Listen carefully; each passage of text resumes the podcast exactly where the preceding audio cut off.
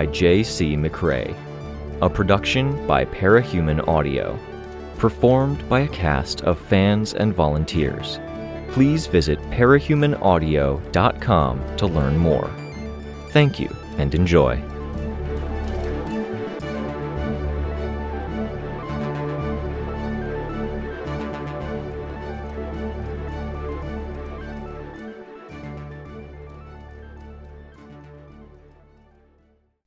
Arc 8 Beacon, Chapter 7 There was a growing feeling of satisfaction as people got underway with their days and messages started coming in.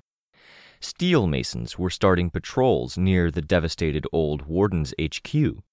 Augur was resuming business as normal, but as they got things done, they hoped to be able to spare their people. Shorewatch was just setting up at their HQ They'd been on a break since the portal attack and were just getting into the swing of things.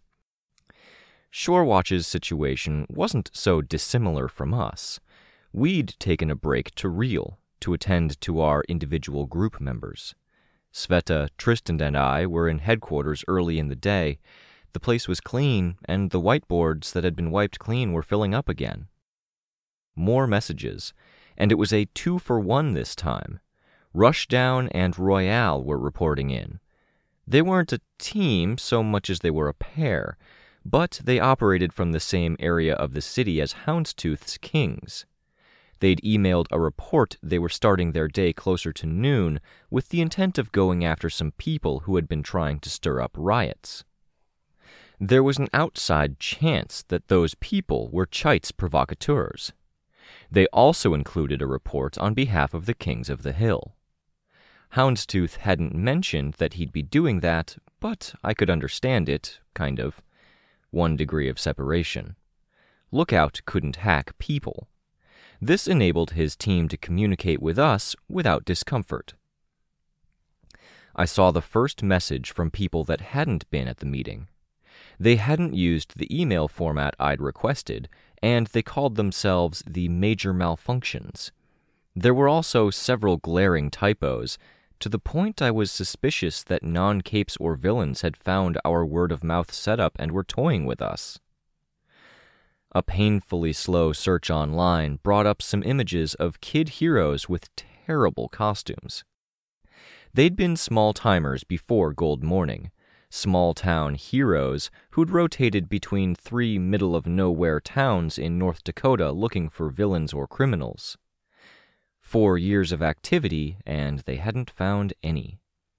It would have been easy to dismiss them or to disparage them. They had dropped out of school to be heroes and had no wins. The lack of education was clear in the spelling errors. It worried me a bit that their referral had come from Super Magic Dream Parade, the loopy team from Boston, who had apparently heard about what we were doing and passed on word. The major malfunctions were teenagers now, and they'd been kids when they'd triggered. They'd stayed heroes across six years, and they'd stayed together. That had to count for something. I took a minute to fix the errors and formatting, then dragged the email over for the tracking program. It was the same program the patrol block had used, but I'd filed off the serial numbers and gone into the code to change the names of some labels. I sent them a reply. We'd use their help if they were free. I wasn't even done with looking over the next entry when the majors replied, excited and incomprehensible. How's it going? Tristan asked. He stood by a whiteboard. It looked like he was sketching out the prison complex. He'd worn the non armor part of his costume beneath his jacket, and now had the skin tight top and jeans. It wasn't the textured pattern of the usual under the armor bodysuit, which would allow the texture to peek through the gaps between armor. It was just black. He'd painted his hair again, though orange red. Stiff rolls, curls, and waves locked in place with glue like hair product. We're getting responses. People are talking about what they're doing. They'll fill us in if they get answers, and they'll open it up to the rest of us if they end up with questions. Do you know these kids, uh, major malfunctions? Nope, he said. Sveta? I asked. Hmm? She looked up from her computer. She looked nice. Beaded necklaces were looped around and below the more rigid part of the collar that was her neck. Her top was a very summery sort, a hooded crop top that was torn, not cut, at the neck and sleeves. Tan, with a bold blue green lizard on it. Her pants were a little less loose and casual than her usual. Her wig was brushed and her tattoo at her cheek was left uncovered by makeup. She'd gone shopping. A selfish part of me felt left out. I would have wanted to take her shopping, do that as a thing together, but Tristan had prodded her to talk about what was making her feel awkward, and clothes and body were apparently off the table. Just business and safe topics then. I wanted to ask if you were familiar with major malfunctions. They're a team. I don't know them. Okay. They're hard to get a read on. Zero experience despite putting in the years. Odd histories. She nodded. Everything okay? Yeah, heard from an old acquaintance, that's all, Sveta said, giving me a tight smile. She had to work her fingers into the right position before hitting the key combination to take her computer to the login screen. She shut the computer. Not yeah, I thought. We can talk about it if you want. Let me digest it first, she said. Catch me up? She and I both walked over to the point roughly between my setup and Tristan's. I'm thinking about the prison, Tristan said. He stabbed a marker at the series of squares and lines that depicted the prison. To get there, you have to travel to one portal, which is about 25 minutes away from the city, and then you have to travel for another 20 minutes to get to the next portal, that one's where the guards and security are. That's without the time it takes to reach the first portal. It's deliberately set out of reach. What are our options? I folded my arms. The obvious option is that we enable Kenzie because she's exactly what we need in this situation. We exacerbate her issues and ignore problematic behavior, and we regret it down the road. Obvious, but not ideal, Sveta said. We have reason to believe they're watching, which would be hard, or they infiltrated the prison with the aim of going after Goddess. We assumed staff. They have more ability to communicate with the outside world than prisoners do, Sveta said, though they did let Rain and Ash have laptops and phone access. Limited, Tristan added, and monitored. Code? Sveta asked. Could be, I said, but staff seems more likely. Staff can drug, make promises, open doors, manipulate. Sveta nodded, her eyes widening. It's scary to think about. Remember how vulnerable people were at the hospital? If someone had caught me at the wrong time with a few kind words, I could have believed anything. I think some of the irregulars fell into that trap. Okay, Tristan said. We keep an eye on the staff? I shook my head. No? The question isn't whether we do. I think it makes sense. The question is if we can do it while keeping Kenzie out of trouble. We need to do this surveillance without handing a ridiculous amount of work to an 11 year old that's already prone to overworking herself. Agreed, Sveta said. Did we make any contacts that might be able to help with thinker powers? I can't think of any big ones from the people who replied already, but we're getting a lot of responses and it's only, what, nine? I got a nod of confirmation and carried on. The prison being isolated is a double edged sword. The staff need to sleep, they have families, homes to go back to, and they have commutes. If they're out of reach at the prison, we get them when they're elsewhere, Tristan said. See if they arrange any meetings. I smiled a little. Yeah. It's a lot of people, Sveta said. And you want to do it without Kenzie? If we're going to make her happy or find a safe way for her to hero, for both workload and this frontline role she really wants, I don't think it'll involve her maintaining a thousand surveillance operations. So we have a thousand surveillance operations to manage some other way? Tristan asked. I couldn't help but notice the way he'd asked it. Was he disappointed that I was trying to steer us away from leaning on our tinker? We've got some responses. We can whittle down the list, rule some people out. Who do we have? he asked. I led them over to my computer, showing them the program and the responses. One of the most powerful parahumans we know of on one side, a hostile and nebulous force on the other, and a prison filled with some of the most irredeemable and unfortunate of us in the middle. I went over the people I'd already seen the responses from, from the steel masons to the major malfunctions, and I was just getting into the message from Dream Parade when the fire escape rattled. Our kid team members. They were noisy as they let themselves in because they were mid argument. Natalie was a short distance behind them, she ducked her head in a kind of greeting apology, lingering at the door. Kenzie's hair wasn't in the two buns, but was instead parted to one side, glossy and still with the pin. Today was a blue heart day, it seemed. She wore a blue sweater dress with a glittery texture, pink tights, and a pink shirt with a folded collar that poked through the collar of her sweater. Chris, by contrast, looked a little worse for wear, with circles under his eyes. Under his jacket, he wore a horizontally striped t shirt of black and green.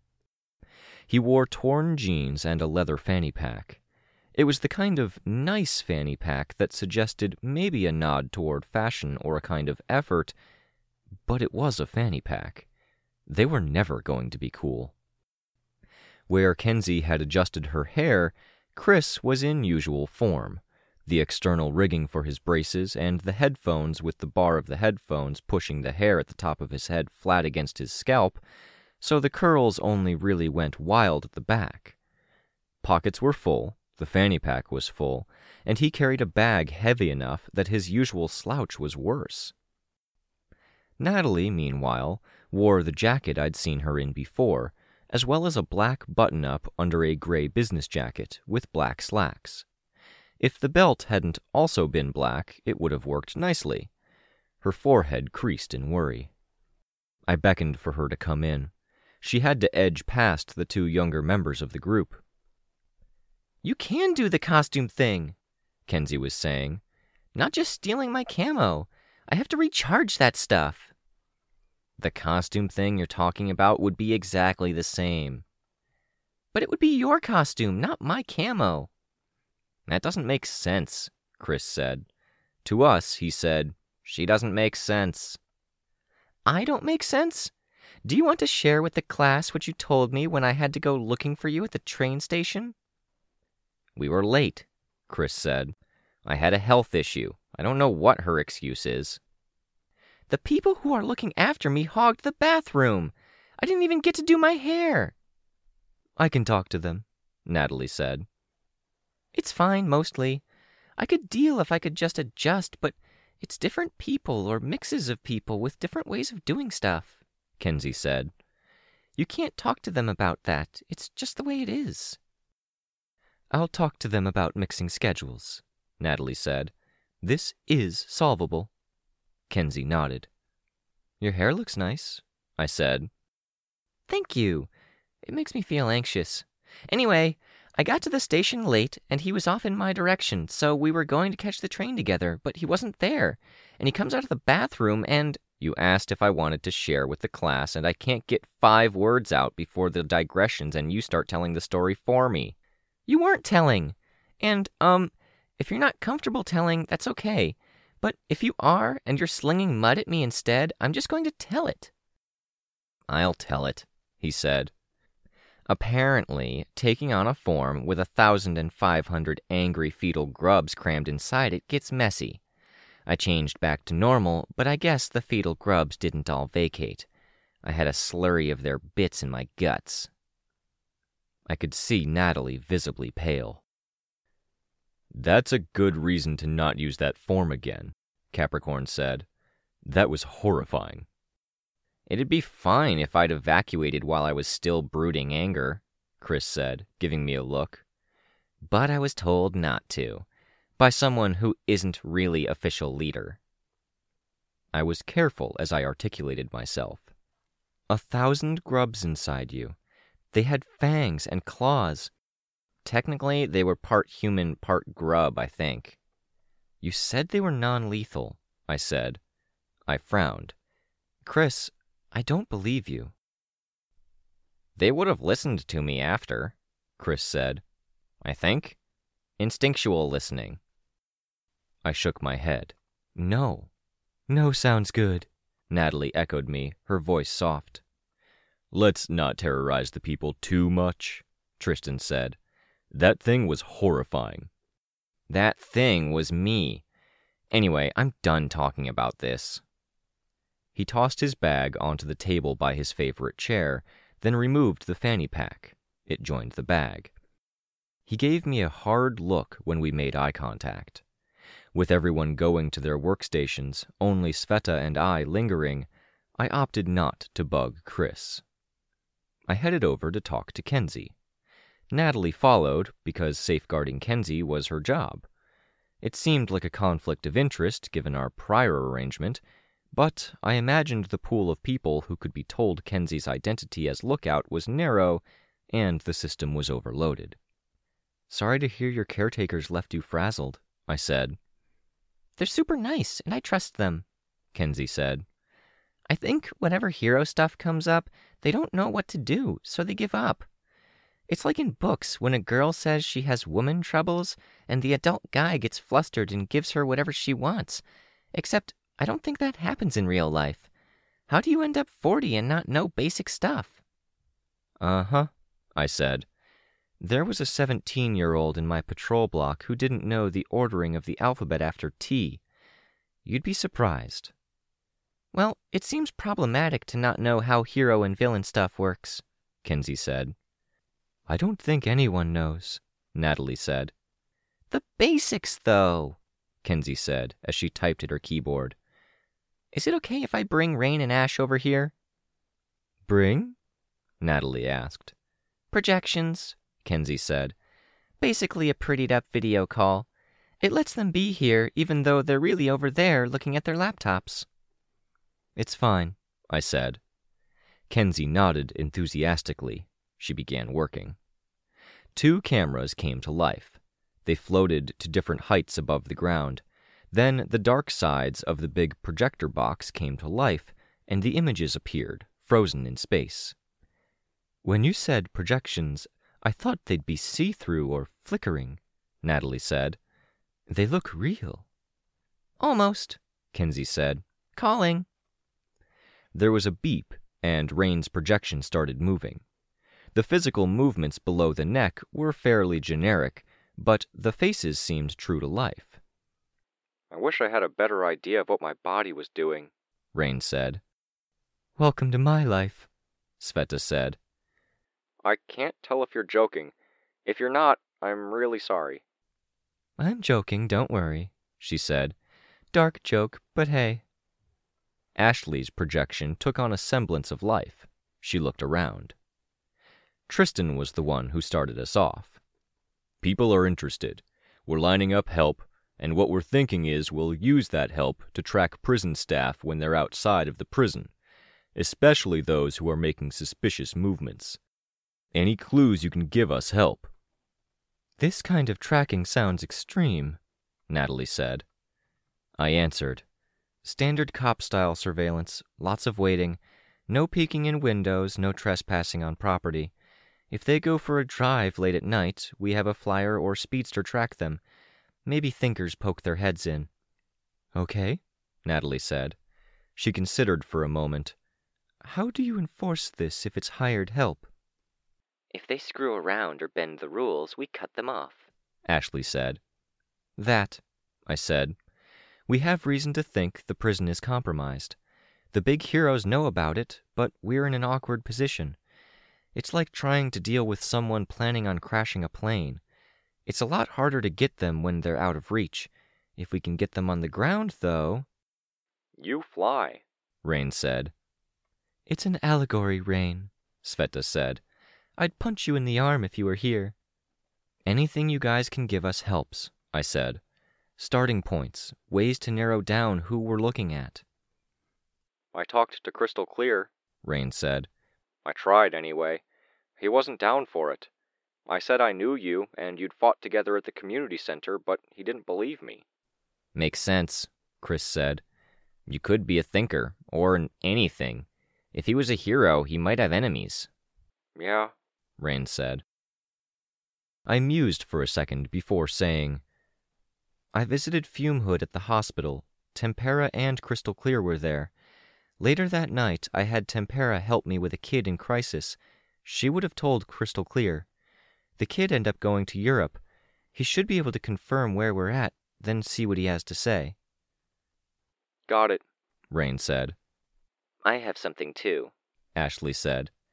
Goddess is interested in the prison. Did you read her messages? No, Tristan said. There's no written record. She's doing it through her people, who call or visit, because her actually showing up would be as good as an act of war. There are some notes here and there for paperwork, and we can see emails going out asking for arbitration or help. She's been interested since before the portal debacle, and she's been getting impatient.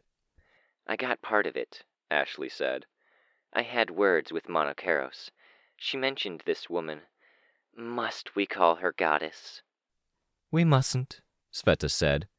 The woman in blue, the dictator of Shin. Calling her a dictator would be giving her too much respect. This blue woman reached out to Monokeros. It's part of why she wants to come here. She wants her, and she wants some specific others.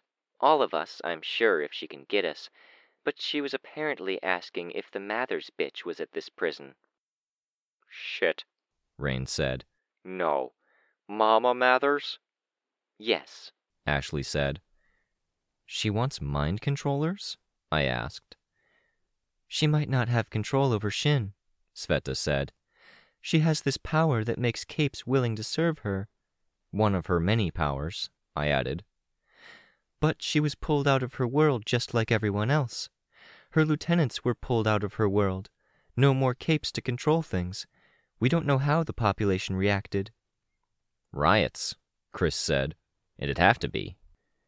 She can't go back until she has the means of seizing control. She hasn't come after Gimel to take that because. Sveta trailed off. She's missing something, I said. Or she was injured in the final fight, or there's some stipulation on how her powers work or how she maintains a balance where she's a multi trigger like Rain, but with top tier powers across the board. Or, Capricorn said, she knows it would mean war between her world and ours, and we have more capes. Her civilians might outnumber our civilians, but they hate her. There's no loyalty. She took over her world and it was a hostile occupation. I was wearing the eye camera. Ashley said. I talked to Monokeros after I said goodnight to Kenzie. You didn't watch? No, Kenzie said. Should I have? Don't. Ashley said. Pretend it doesn't exist as a favor to me. Someone else in the group should watch it. Sveta, I trust you. Victoria. But not Chris or Kenzie. I'm being lumped in as one of the kids now? Chris asked. If I hadn't been strong armed into keeping my womb to myself last night, I'd have kids. Probably. I think some of the hardier ones would have lasted. I saw Natalie suppress a shiver. It's private, and I'm saying no. I don't like being left out. Kenzie was quiet as she said it. Please, I'll make it up to you. Ashley said. Make it up to me by getting out of prison sooner, Kenzie said. Okay, I'll try. Keep doing what you're doing, guys, Tristan said. Twist Crystal Clear's ear, Rain. Ashley, we'll watch your video. Victoria was showing us a list of the people who've showed interest lately. I think the other heroes are discouraged and frustrated too, Sveta said. It's been a long time since we didn't have the PRT or the Wardens as a thing we could turn to. They want a way to fill that void. We're not a replacement for the Wardens, and we're definitely not a replacement for the Protectorate, I said, firm. I don't want to be that. It would be a complete and utter disaster. I want to change the rules we're playing by. We'll try it, Tristan said. I've got, hmm, 19 minutes before I need to switch out. We divvy up people and groups and give them direction. Look out. Kenzie, can you cue up the video for Rain, Sveta, Victoria, and me? Then maybe use that program we had in Hollow Point. Not listening in on anyone directly, but tracking keywords and phrases. Goddess? Prison? Kenzie asked. What do you think? Tristan asked Natalie. I feel nervous saying yes to several things in a row, Natalie said. Are we reasonably sound here? Let me look at the list of words you come up with after. Great. Chris, take it easy. We'll have you running errands later. And if you have to go, find a discreet place in nature to do it. I don't want you destroying our toilet by filling it with tiny bones or whatever. I can feel the love, Chris said. I like you fine, Tristan replied. I like our security deposit, too. Everyone has their tasks, Ashley said. Mine's apparently not to shit in the toilet, Chris said. Yours is to wait, conserve energy, be ready to change into something convenient so you can go talk to people or run recon, and stop being a nuisance, Ashley said. Yeah, all right, Chris said. I'm gonna go for a walk to find a spot of nature so I won't have any distractions later. Maybe it'll get me closer to normal sooner.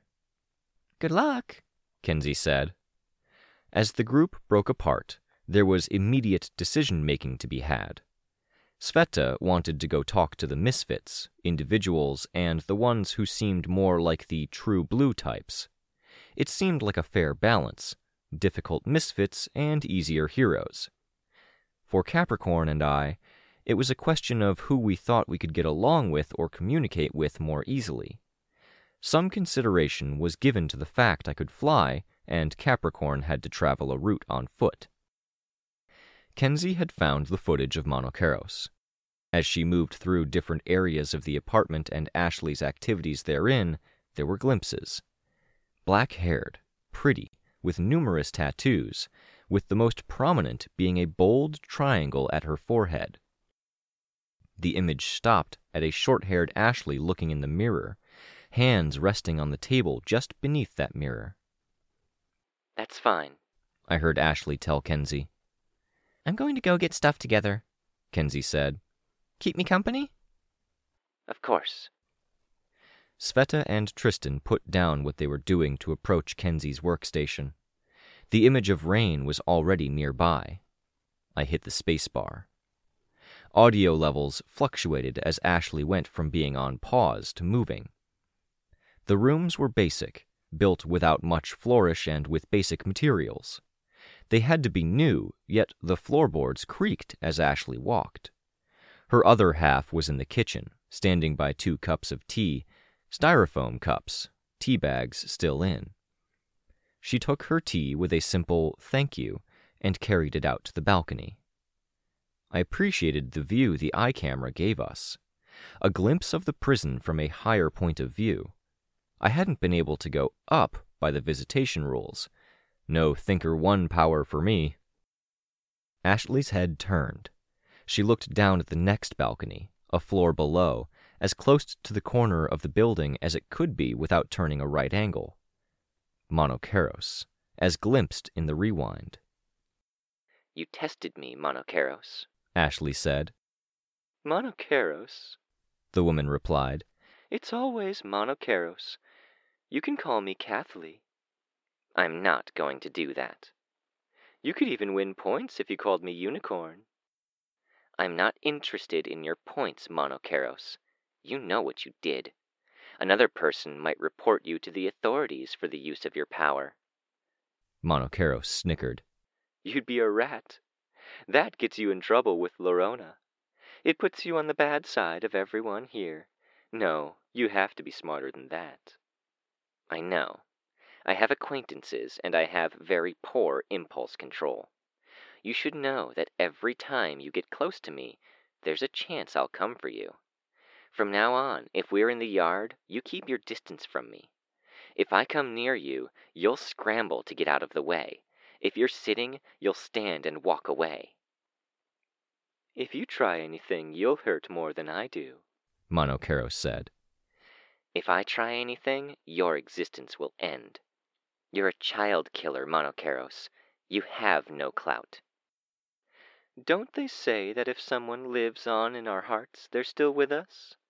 They say it when a family member dies, but when you use my diplomatic pull ability, draw them in, take them apart with delicacy, never sullying them, but working with an eye for beauty, and then watch the light go out of their eyes slowly, slowly, slowly. Monokeros luxuriated in her own words. Mm.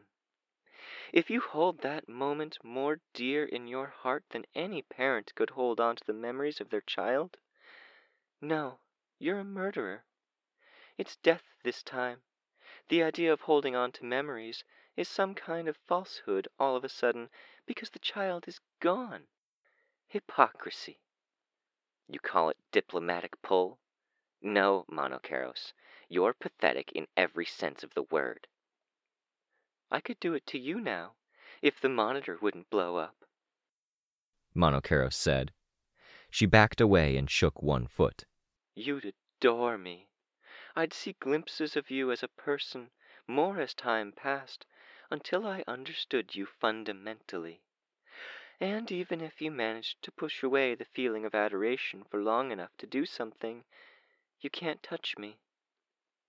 It's an inane name. It doesn't fit your theme. Someone else disagrees, you know. I've had brief exchanges with her. Promises were made. She would make me something better, housemate. Higher class, wealthy, and she'd promise me an infinite supply of my drug of choice.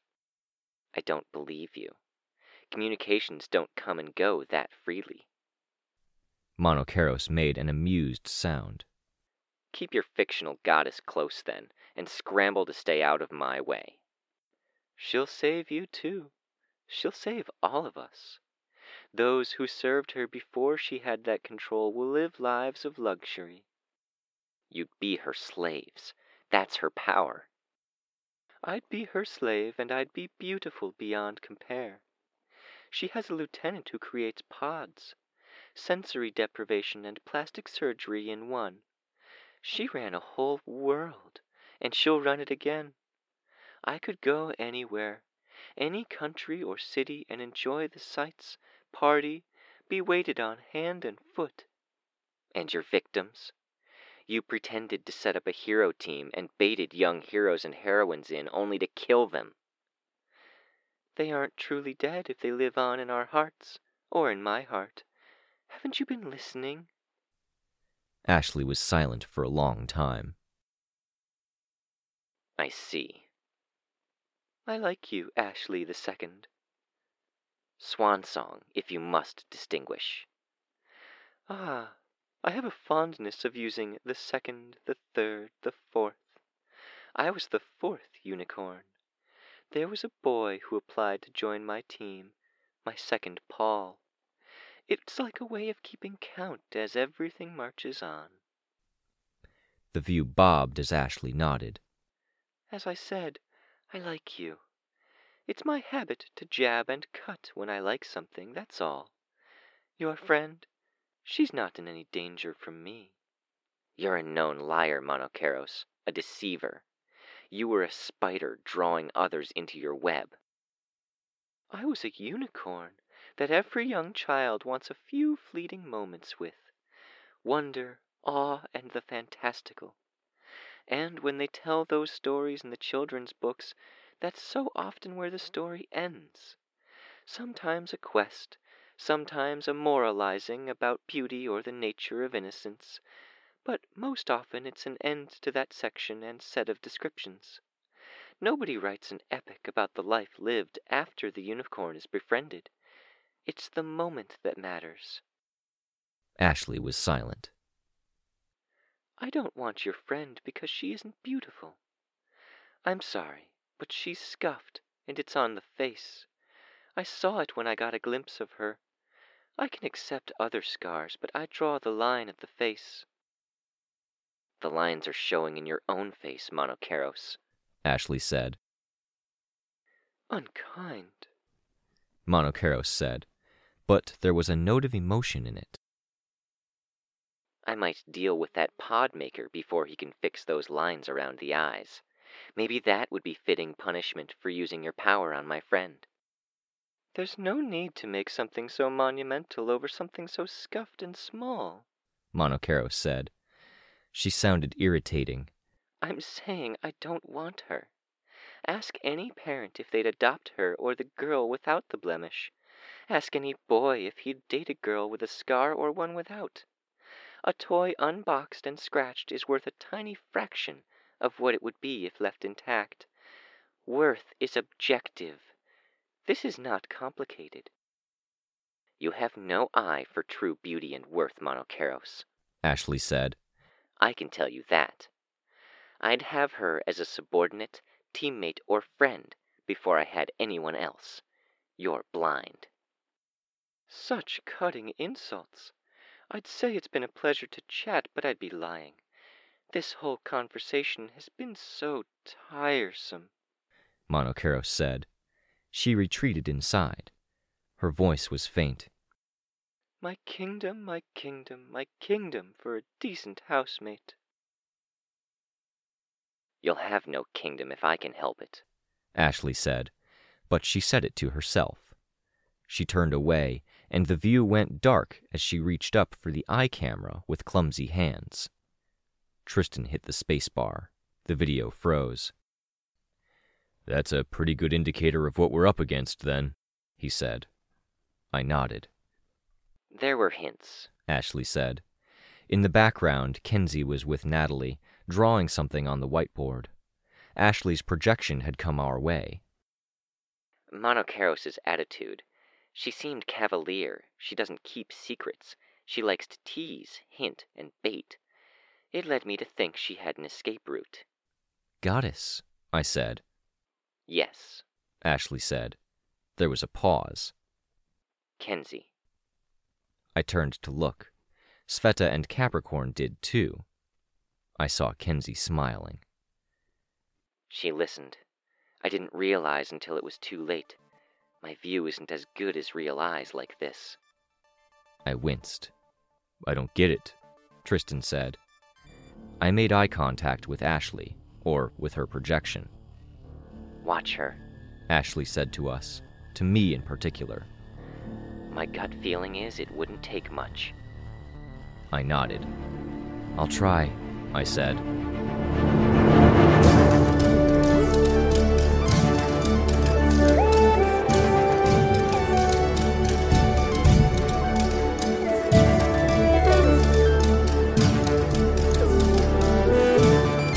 This was a production of Ward by Parahuman Audio. Ward and the Parahuman stories are written and owned by J.C. McCrae.